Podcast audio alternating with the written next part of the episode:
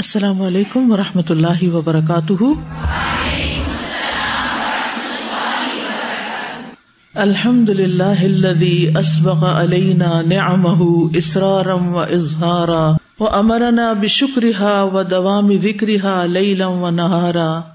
لا الہ الا اللہ وحدہ لا شریک له الزمن الصدق قولا و فعلا و اخبارا۔ ہر طرح کی حمد اللہ تعالی کے لیے ہے۔ جس نے ہمیں چھپی ہوئی اور ظاہری نعمتیں عطا فرمائی اور ہمیں اس کے شکر کا حکم دیا اور دن اور رات ہمیشہ ان نعمتوں کا ذکر کرنے کا حکم دیا۔ اللہ کے سوا کوئی معبود برحق نہیں، وہ اکیلا ہے، اس کا کوئی شریک نہیں۔ اس نے ہم پر بات میں، عمل میں اور خبر دینے میں سچائی کو لازم کیا ہے۔ ہم پڑھ رہے تھے آیت نمبر انتیس سورت فاتر میں سے۔ نحمد ونسلی اللہ رسول کریم اما بعد فاعوذ باللہ من الشیطان الرجیم بسم اللہ الرحمٰن الرحیم ربش رحلی صدری ویسر لی امری وحل العقدم السانی یفقہ قولی ان الذين يتلون كتاب الله واقاموا الصلاة وانفقوا مما رزقناهم مما رزقناهم سرا وعلانية، يرجون تجارة لن تبور. جو لوگ اللہ کی کتاب پڑھتے ہیں، نماز قائم کرتے ہیں، اور جو کچھ ہم نے انہیں دے رکھا ہے، اس میں سے خفیہ اور الانیہ خرچ کرتے ہیں۔ وہ ایسی تجارت کے امیدوار ہیں جس میں کبھی خسارا نہ ہوگا۔ یہ صفات ہیں ان لوگوں کی جو علم رکھتے ہیں، جو اللہ سے ڈرتے ہیں۔ وہ اللہ کے ساتھ ایک تجارت کر رہے ہیں۔ وہ اپنے اوقات کو، اپنے اعضاء کو اپنے مال کو ایسے کاموں میں انویسٹ کر رہے ہیں جن میں نفع ہی نفع ہے۔ اس لیے ان اعمال کو تجارت کا نام دیا گیا ہے۔ تجارت لن تبور۔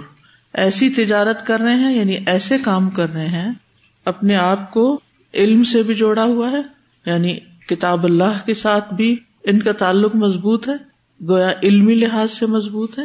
اقام السلاد اپنے جسم کو بھی اللہ کی عبادت میں استعمال کرتے ہیں۔ وہ انفقو مما رزق نہ ہوں اپنے مال کو بھی اس کام میں لگاتے ہیں۔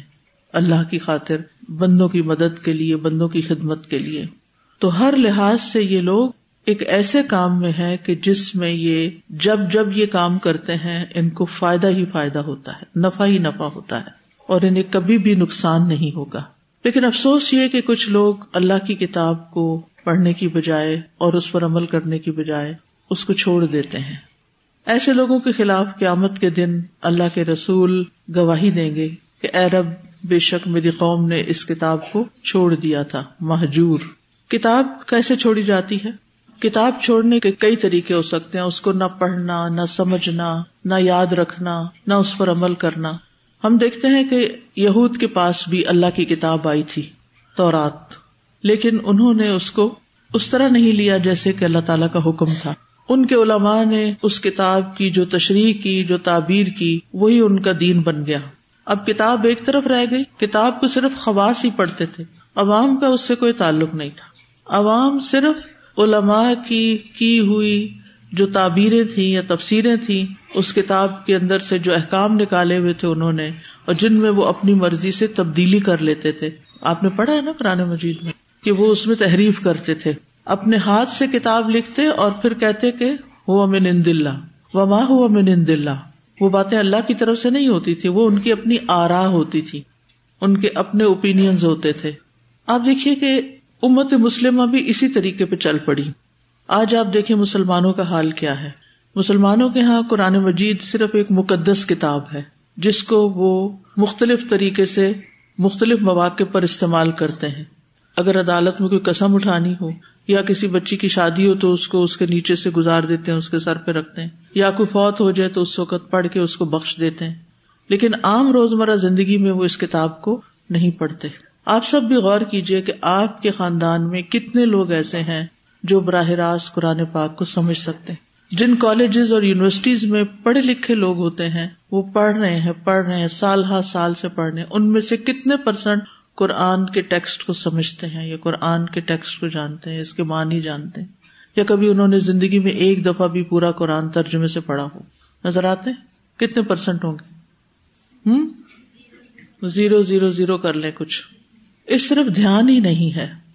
ہمارے یہاں بھی آپ دیکھیں کہ لوگ جو علماء نے بعد میں کتابیں لکھی، جیسے فک ہے، کلام ہے، فلسفہ ہے، تصوف ہے، ان کو ملا کے جو دین کا تصور ایک پیش کیا۔ بس لوگ اسی کو لے کے آگے چلتے ہیں۔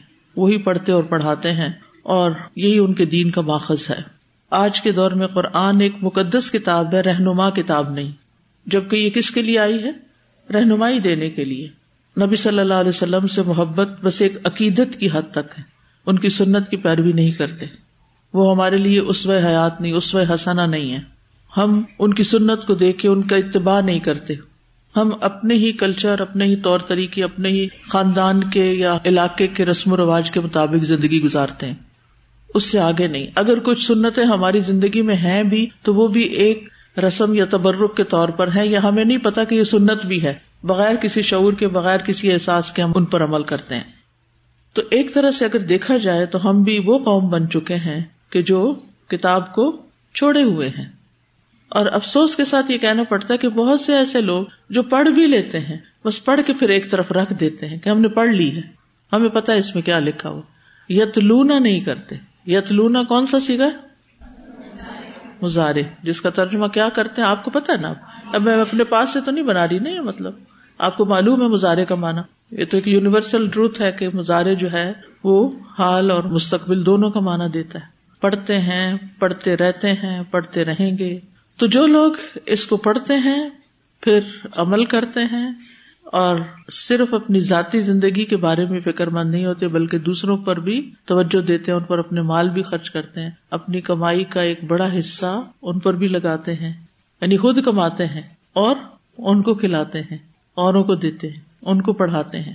ایسے ہی لوگ اللہ سے ڈرتے ہیں اور ایسے ہی لوگ پھر کامیاب ہونے والے ہیں۔ اگلی آیت میں اللہ تعالیٰ فرماتے ہیں، آیت نمبر تھرٹی۔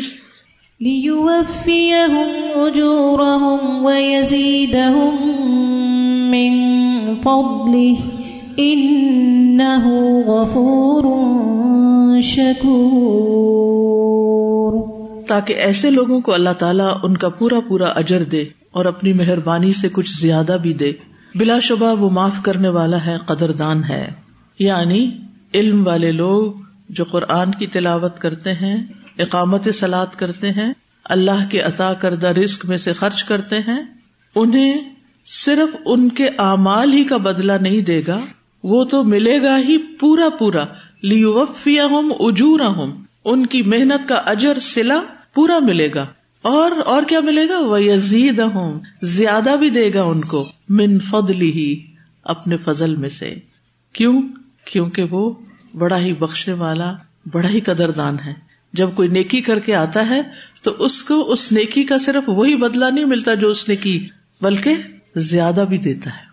لدین احسن الحسن و زیادہ۔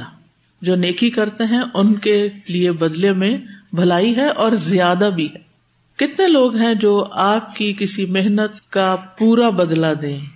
اکثر لوگ جو جابس کرتے ہیں سیٹسفائڈ نہیں ہوتے، وہ کہتے ہیں کام اتنا لیتے ہیں اور پے بہت کم کرتے ہیں۔ اکثر لوگوں کا یہ گلا ہوتا ہے۔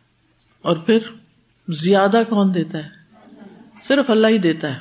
دنیا میں کچھ کچھ ادارے بونس دے دیتے ہیں اگر آپ کی پرفارمنس ایکسٹرا آرڈنری ہو۔ اگر نارمل پرفارمنس ہے تو پھر وہ بھی نہیں ملتا۔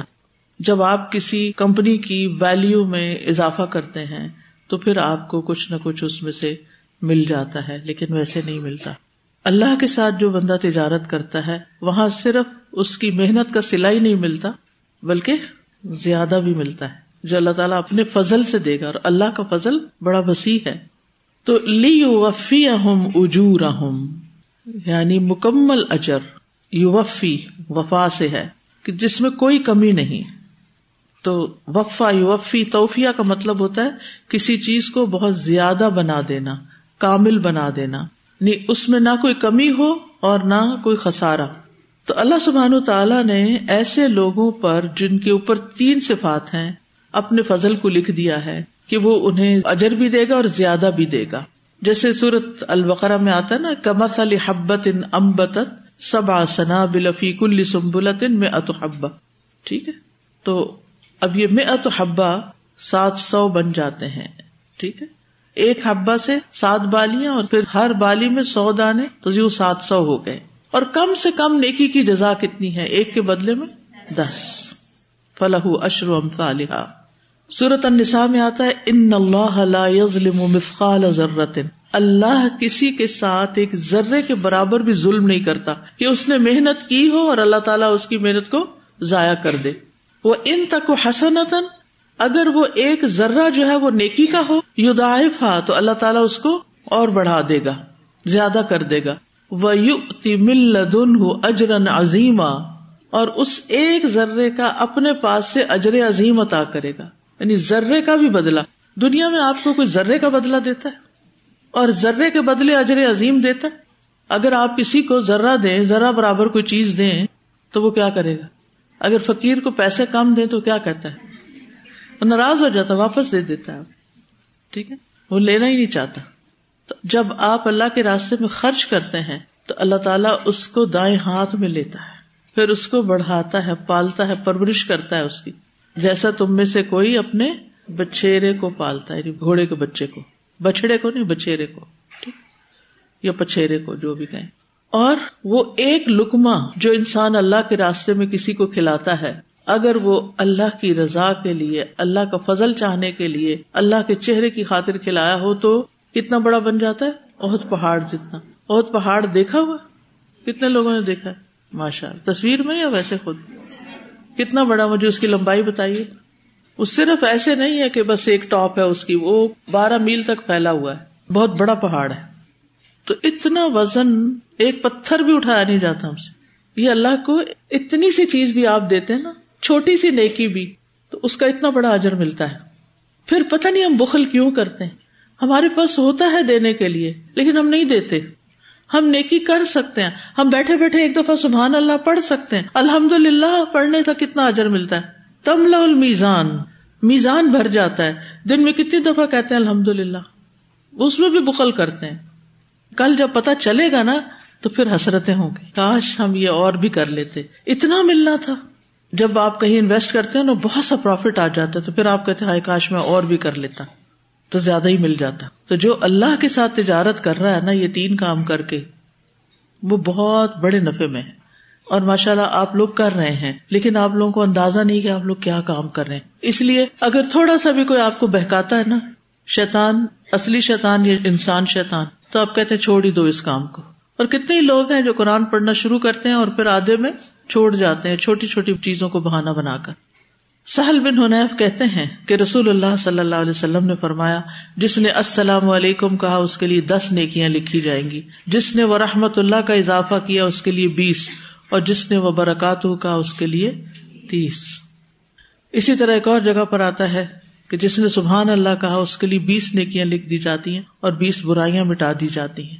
اور جس نے اللہ اکبر کہا، اس کے لیے بھی، جس نے لا الہ الا اللہ کہا، اس کے لیے بھی۔ اسی طرح جو اللہ کے راستے میں ایک اونٹنی صدقہ کرے۔ ایک آدمی نے ایسے کیا کہ ایک اونٹنی اللہ کے راستے میں فی سبیل اللہ دے دی، جسے آج کے دور میں کوئی گاڑی دے دیتا ہے۔ اس کی ناک میں نکیل بھی پڑی ہوئی تھی، وہ زیادہ بہترین اونٹنی تھی۔ تو رسول اللہ صلی اللہ علیہ وسلم نے فرمایا، قیامت کے دن ضرور یہ شخص سات سو اونٹنیاں لے کر آئے گا، جن کی ناک میں نکیل بھی پڑی ہوگی۔ اس ایک کے بدلے اس کو سات سو دی جائیں گی۔ پھر کچھ نیکیاں ایسی ہیں جن کے اوپر تو اجر بتایا ہی نہیں گیا، بے حساب اجر ہے، جیسے صبر۔ اور یہاں پر آپ دیکھیے کہ ثواب کو اجر کہا گیا ہے، اجور کہا گیا ہے۔ اجور اجرت سے ہے۔ جیسے مزدور کی مزدوری لازمی دینی ہوتی ہے نا، فقیر کا صدقہ تو آپ چاہیں تو دیں، نہیں تو نہیں۔ لیکن مزدور کو آپ مزدوری ضرور دیتے ہیں۔ ایسے ہی اللہ کے ساتھ تجارت کرنے والوں کو ان کا اجر لازمی طور پر ملے گا۔ یوفیا کا لفظ بھی پورا پورا اور اجر کا لفظ بھی پورا پورا یعنی آپ کی اجرت آپ کو مل کے رہے گی۔ اور نہ صرف یہ کہ وہ ملے گی وہ یزید من فضل ہی ان کو اپنے فضل سے اور زیادہ دے گا۔ اللہ کا فضل دنیا اور آخرت دونوں میں ہوتا ہے۔ دنیا میں بھی ہوتا ہے اللہ کا فضل۔ یعنی جہاں تک دنیا میں فضل کی بات ہے، تو انسان جب اللہ کے لیے مخلص ہو کر نیک عمل کرتا ہے، تو اللہ تعالیٰ اس عمل کو اس کے دل میں محبوب بنا دیتا ہے۔ یہاں تک کہ وہ اس عمل میں اور آگے بڑھ جاتا ہے۔ یعنی جب آپ اخلاص کے ساتھ کوئی کام کرتے ہیں، جیسے پڑھنے پڑھانے کا کر رہے ہیں، تو پھر کیا ہوگا کہ آپ کو اس کام سے محبت ہو جائے گی۔ اگر آپ کو اپنے کام سے محبت ہے نا، تو آپ سمجھے کہ آپ پر اللہ کا فضل ہے۔ ایک مزدور وہ ہوتا ہے جو مصیبت کے مارے مزدوری کر رہا ہوتا ہے۔ یعنی اب ہماری جاب ہے، ہم نے کام کرنا ہے، محنت کرنی ہے، صبح صبح نکلنا ہے، پڑھانا ہے، تھک کے جانا ہے۔ بس تھکے ہوئے ہیں، تھکے ہوئے اکے ہوئے ہیں، سوچتے ہیں کب یہ چکر ختم ہوگا۔ اور ایک انسان وہ ہے کہ جو اس کو انجوائے کرتا ہے۔ یعنی وہ صرف کام نہیں کر رہا، وہ صرف مزدوری نہیں کر رہا، وہ محبت سے کر رہا ہے، شوق سے کر رہا ہے، خوشی سے کر رہا ہے۔ وہ کرنے کے بعد اس کو جو راحت اور جو لذت ملتی ہے، وہ اللہ کا فضل ہے اس پر۔ اور اگر آپ کی نیت میں خرابی ہے نا، تو پھر یہ مزہ نہیں آئے گا آپ کو۔ پھر آپ کو صرف ایک بوجھ لگے گا۔ تو ان کاموں کو بوجھ سمجھ کے نہ کریں۔ چاہے نماز ہو۔ اگر نہیں دل لگتا نا نماز، یہ مشکل لگتی ہے۔ اللہ سے رو کے دعا کرے۔ اللہ میرا نفاق دور کر دے۔ اللہ مجھے نماز کا شوق دے دے۔ مجھے نماز کی محبت دے دے۔ مجھے نماز کے لیے ہمت دے دے، طاقت دے دے۔ میری سستی دور کر دے۔ اور اللہ تعالیٰ کرے گا۔ مانگے اللہ سے۔ کیونکہ بعض اوقات ایسا ہوتا ہے کہ شیطان اتنا غالب آ جاتا ہے کہ انسان کو نیکی کا کام بھی بڑا مشکل لگنے لگتا ہے۔ مشکل نہ لگے۔ آپ نے اللہ میں نے آپ کی خاطر کرنا ہے۔ آپ نماز کو میری آنکھوں کی ٹھنڈک بنا دے میری نماز میں لطف ڈال دے پھر آپ دیکھیں کہ نماز کا مزہ ہی کچھ اور ہو جائے گا۔ تو دنیا میں فضل کیا ہے؟ اجر بھی ہے اور عمل میں اضافے کی شکل بھی ہے۔ اسی طرح انسان جب لوگوں کو کچھ دیتا ہے، تو دینے والے کو اللہ سبحان تعالیٰ اپنے فضل سے اور زیادہ دیتا ہے۔ وہ واپس آتا ہے۔ وما انفق تم من شعی ان فہو یخلف یعنی اللہ اس کے عوض میں اور زیادہ پیچھے لے آتا ہے۔ تو اضافے میں اجر اور کام سے محبت اور عمل میں بہتری، خوبصورتی، زیادتی آ جاتی ہے۔ فضل زیادہ کو کہتے ہیں نا۔ یعنی وہ کام آپ پہلے تھوڑا کر رہے تھے، اللہ کا فضل آپ پہ ہوا، آپ کا کام اور بڑھ گیا، اور زیادہ کام آپ کو مل گیا، اور آپ نے خوشی سے اس کو قبول بھی کیا۔ کچھ لوگ ہوتے ہیں لیسن زیادہ ہو جائے تو پریشان ہو جاتے ہیں۔ کچھ لوگ لیسن زیادہ ہو جائے تو خوش ہو جاتے ہیں۔ آج زیادہ پڑھ کے زیادہ ثواب ملے گا۔ صرف سوچ کی بات ہے۔ کرنا تو ہے ہی۔ مصیبت کے مارے بھی کرنا ہے اور خوشی سے بھی کرنا ہے۔ اسی طرح یزید فضل ہی کی کچھ اور تفاصر بھی کی گئی ہیں۔ ایک کتاب ہے ان نکت بل اس میں آپ کو اس طرح کی آرام مل جائیں گے جو لوگ خاص طور پہ تدبر کی کلاسز کرنے نا یہ کتاب بہت اچھی ہے پی ڈی ایف اویلیبل ہے۔ آئی ڈونٹ نو کہ لائبریری میں ہے یا نہیں۔ تو ایک مانا اس کا یہ کیا گیا کہ وہ یزید من فضل ہی ان کی قبروں کو فراخ کر دیا جائے گا۔ دہاق نے اس کی تفسیر یہ کی۔ دوسرا ایک مانا یہ بھی کیا گیا کہ اللہ ان لوگوں کے بارے میں ان کی سفارش قبول کرے گا جنہوں نے ان کے ساتھ دنیا میں اچھا عمل کیا۔ تیسرا، ان کی نیکیوں کو کئی گنا زیادہ بڑھا دے گا۔ چوتھا، اللہ بہت زیادہ گناہوں کو معاف کر دیتا ہے۔ تھوڑے اعمال کو قبول کرتے ہوئے ان کی قدر دانی کرتا ہے۔ اور اگر انسان نیکی کے ساتھ ساتھ برائی سے بچتا بھی ہے، نافرمانیوں سے بچنے کی وجہ سے اور زیادہ نیکی مل جاتی ہے۔ ان کو اپنے فضل سے اور زیادہ دیتا ہے۔ اور ثواب کے علاوہ جنت کی ان دیکھی نعمتیں بھی ان کو ملیں گی۔ ابن عباس نے اس کا مطلب بتایا ہے کہ یہ ثواب کے علاوہ ہے یہ وہ ہے جو کسی آنکھ نے دیکھا نہیں اور کسی کان نے اس کے بارے میں سنا نہیں۔ پھر اسی طرح وہ یزید فضلی میں اللہ تعالیٰ کا دیدار بھی مراد ہے۔ لدین احسن الحسن و زیادہ اللہ کی مغفرت اور رضامندی بھی۔ اور اللہ کے چہرے کا دیدار بھی۔ رسول اللہ صلی اللہ علیہ وسلم نے فرمایا، اللہ تبارک و تعالیٰ اہل جنت سے فرمائے گا، اے جنت والو، جنتی جواب دیں گے، ہم حاضر ہیں، اے ہمارے رب، تیری سعادت حاصل کرنے کے لیے، لبیک و صادق اللہ تعالیٰ پوچھے گا، کیا تم لوگ اب راضی ہو گئے؟ وہ کہیں گے، اب بھی بھلا ہم راضی نہ ہوں گے۔ اب تو نے ہمیں وہ سب کچھ دے دیا جو اپنی مخلوق میں سے کسی کو نہیں دیا۔ اللہ تعالیٰ فرمائے گا، میں تمہیں اس سے بھی افضل چیز دوں گا۔ جنتی کہیں گے، اے رب، اس سے بہتر کیا چیز ہوگی؟ اللہ تعالیٰ فرمائے گا، اب میں تمہارے لیے اپنی رضامندی کو ہمیشہ کے لیے دائمی کر دوں گا۔ اس کے بعد کبھی بھی تم سے ناراض نہیں ہوگا دنیا میں تو آپ دیکھیں کہ لوگوں کو آپ راضی کرتے ہیں۔ کچھ دن راضی رہتے پھر ناراض ہو جاتے ہیں۔ پھر دوبارہ منانا پڑتا ہے۔ پھر تھوڑے دن کے بعد موڈ آف کر لیتے ہیں۔ اور زیادہ تر یہ کون کرتے ہیں جو ہمارے زیادہ پیارے ہوتے ہیں وہ زیادہ نخرے دکھاتے ہیں۔ لیکن اللہ سبحان و تعالیٰ اپنے بندوں سے ناراض نہیں ہوگا پھر۔ کیوں؟ اس لیے کہ ان غفور شکور۔ وہ بخشنے والا بھی اور قدردان بھی ہے۔ غفر کا مطلب ہوتا ہے ڈھانک دینا۔ یعنی وہ اپنے بندوں کے گناہوں کو ڈھانپ دیتا ہے، ان کو رسوا نہیں کرتا۔ اور ان کے بہت سے گناہوں کو ایسے ہی جانے دیتا ہے، معاف کر دیتا ہے۔ اور شکور کا مطلب ہے، چھوٹے عمل پر بڑی جزا دیتا ہے۔ ایک ذرے پر اجر نظیمہ دیتا ہے یہ شکور ہوتا ہے۔ آپ نے شکر کا مانا تو پڑا ہوگا نا تفسیر میں۔ دابت ان شکور کون سی ہوتی ہے؟ وہ گائے جو چارہ کم کھائے اور دودھ زیادہ دے۔ شکر کی یہ سینس ہے یعنی اس کا روٹ میں یہ ہے۔ تو شکر گزار بندہ جو ہوتا ہے نا، وہ کسی کے چھوٹے سے احسان کو بھی مانتا ہے۔ اور جو نا شکرا ہوتا ہے، وہ بڑے بڑے احسان کو بھی کچھ نہیں سمجھتا۔ یہ فرق ہوتا ہے۔ اور جو شکر گزار ہوتے ہیں، آپ ان کو تھوڑا سا بھی کچھ دیں، وہ اس سے زیادہ بڑھا کے آپ کو لوٹائیں گے۔ آپ ان کو کچھ نہ بھی دیں، وہ پھر بھی آپ کے ساتھ احسان کریں گے۔ نا شکر لوگ یہ نہیں کرتے۔ تو آپ کو کوئی احسان نہیں مانتے۔ اور پھر آپ دیکھیے کہ اللہ سبحان تعالیٰ اشکور یعنی وہ بندوں کا قدر دان ہے۔ آپ دیکھیے تھوڑی سی زندگی میں تھوڑا سا کام کیا اور پھر اس پہ جنت مل گئی جو ہمیشہ کے لیے۔ ہمارے امال کیا حیثیت رکھتے؟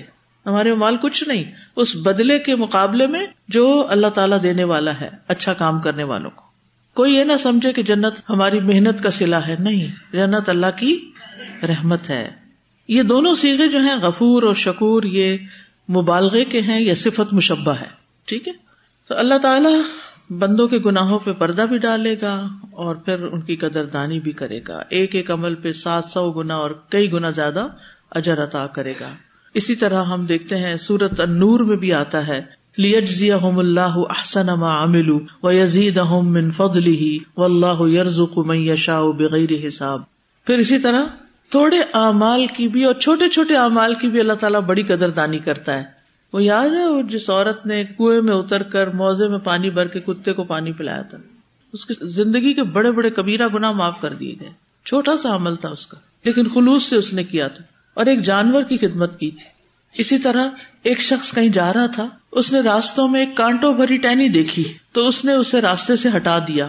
تو اللہ سبحان تعالیٰ نے اس کی قدردانی کی اور اس کو بخش دیا۔ ایک ٹہنی ہٹانے کی وجہ سے۔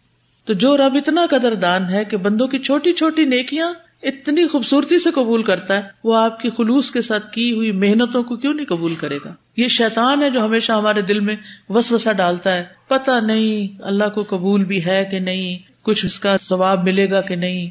عجیب و غریب بس وسے اللہ کے بارے میں حسن زن رکھا کرے کہ وہ بڑا قدر دان ہے۔ اور اصل میں تو قدر وہی کرتا ہے۔ بندے تو قدر نہیں کر سکتے۔ تو اس آیت سے کیا باتیں پتہ چلی؟ نمبر ایک، اللہ سے تجارت کرنے میں نفع ہی نفع ہے، فائدہ ہی فائدہ ہے، اور بہت زیادہ فائدہ ہے۔ دوسری بات یہ کہ جنت میں اللہ کے فضل اور رحمت سے ہی داخلہ ملے گا۔ خالی عمل کافی نہیں جنت میں جانے کے لیے۔ یہ یاد رکھیے، جنت میں جانے کے لیے خالی عمل کافی نہیں۔ وہ کسی نے قصہ مجھے سنایا تھا، مجھے اس کی اوتھینٹسٹی نہیں پتا، لیکن ایسے میں ہلکا سا ذکر کر دیتی ہوں کہ ایک راہب تھا، اس نے کوئی پانچ سو سال عبادت کی، جو فرشتے اس کی جان لینے آئے۔ تو اللہ تعالیٰ کے حضور پیش ہوا۔ اللہ تعالیٰ نے کہا کہ میں تمہیں اچھا سے لا دیتا۔ تو اس نے کہا کہ مجھے آپ کا فضل نہیں، مجھے اپنے عمل کی جزا چاہیے۔ یعنی بدلے میں۔ یعنی جو میں نے پانچ سو سال محنت کی ہے، جو عبادت کی ہے، جنگل میں رہ کے مجھے اس کے سلے میں چاہیے۔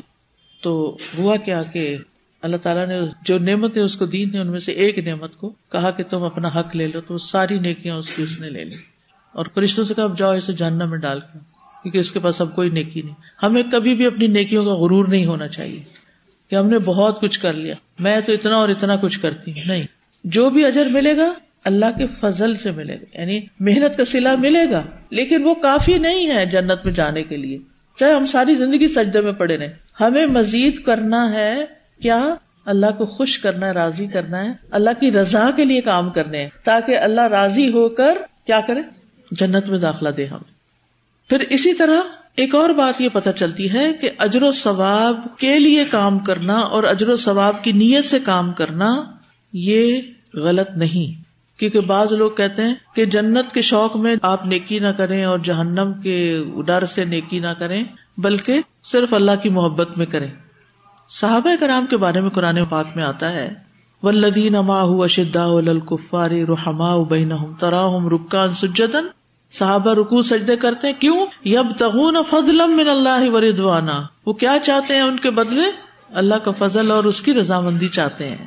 تو ثواب کے لیے، اللہ کی رضا کے لیے، اللہ کا فضل چاہنے کے لیے کوئی اچھا کام کرنا غلط نہیں ہے۔ اللہ کی عبادت کرے اور اللہ کی طرف سے ملنے والے ثواب کے لیے بھی عبادت کرے۔ یب تغون فضل من اللہ و ردوانا پھر جو بات ہم نے سیکھی وہ یہ کہ نیکیوں کا بدلا انسان کو اس سے زیادہ ملے گا جس کا وہ مستحق ہے۔ وہ یزید ہوں فضلی پھر یہاں اللہ تعالی کے افعال اختیاریہ کا ثبوت بھی ملتا ہے کہ اللہ جو چاہے کرے، جس کو جتنا چاہے دے۔ مثلاً کسی ادارے میں آپ کام کرتے ہیں تو اس میں آپ نے دیکھا کہا کہ کچھ لوگ بہت اچھا کام کرتے ہیں اور کچھ بس ایسے چل چلاؤ کرتے ہیں۔ لیکن دونوں کو سیلری ایک ہی ملتی ہے۔ ایسے ہی ہوتا ہے نا۔ سیلری ایک جیسی مل رہی ہے۔ حالانکہ ایک کی پرفارمنس آؤٹ پٹ کہیں زیادہ ہے اور دوسرے کا کچھ خاص نہیں ہے۔ کیا کوئی آفیسر زیادہ اچھا کام کرنے والے کو اپنی مرضی سے زیادہ سیلری دے سکتا ہے؟ نہیں، کیونکہ اختیار نہیں ہے۔ وہ بھی پالیسیز کے ساتھ کام کرتے ہیں۔ اللہ سبحانہ و تعالیٰ کسی کا محتاج نہیں اور نہ ہی کسی کا پابند ہے۔ وہ جس کو جتنا چاہے دے، اس لیے آپ اس سے جتنا چاہے مانگے اس کو کوئی رکاوٹ نہیں دینے میں۔ ہماری طلب میں کمی ہے۔ ہمیں زیادہ طلب کرنا چاہیے اللہ سے۔ اور پھر یہ پتا چلا کہ اللہ سبحان تعالیٰ غفور شکور ہے، اس لیے توبہ بھی کریں اور زیادہ سے زیادہ نیکیاں کریں۔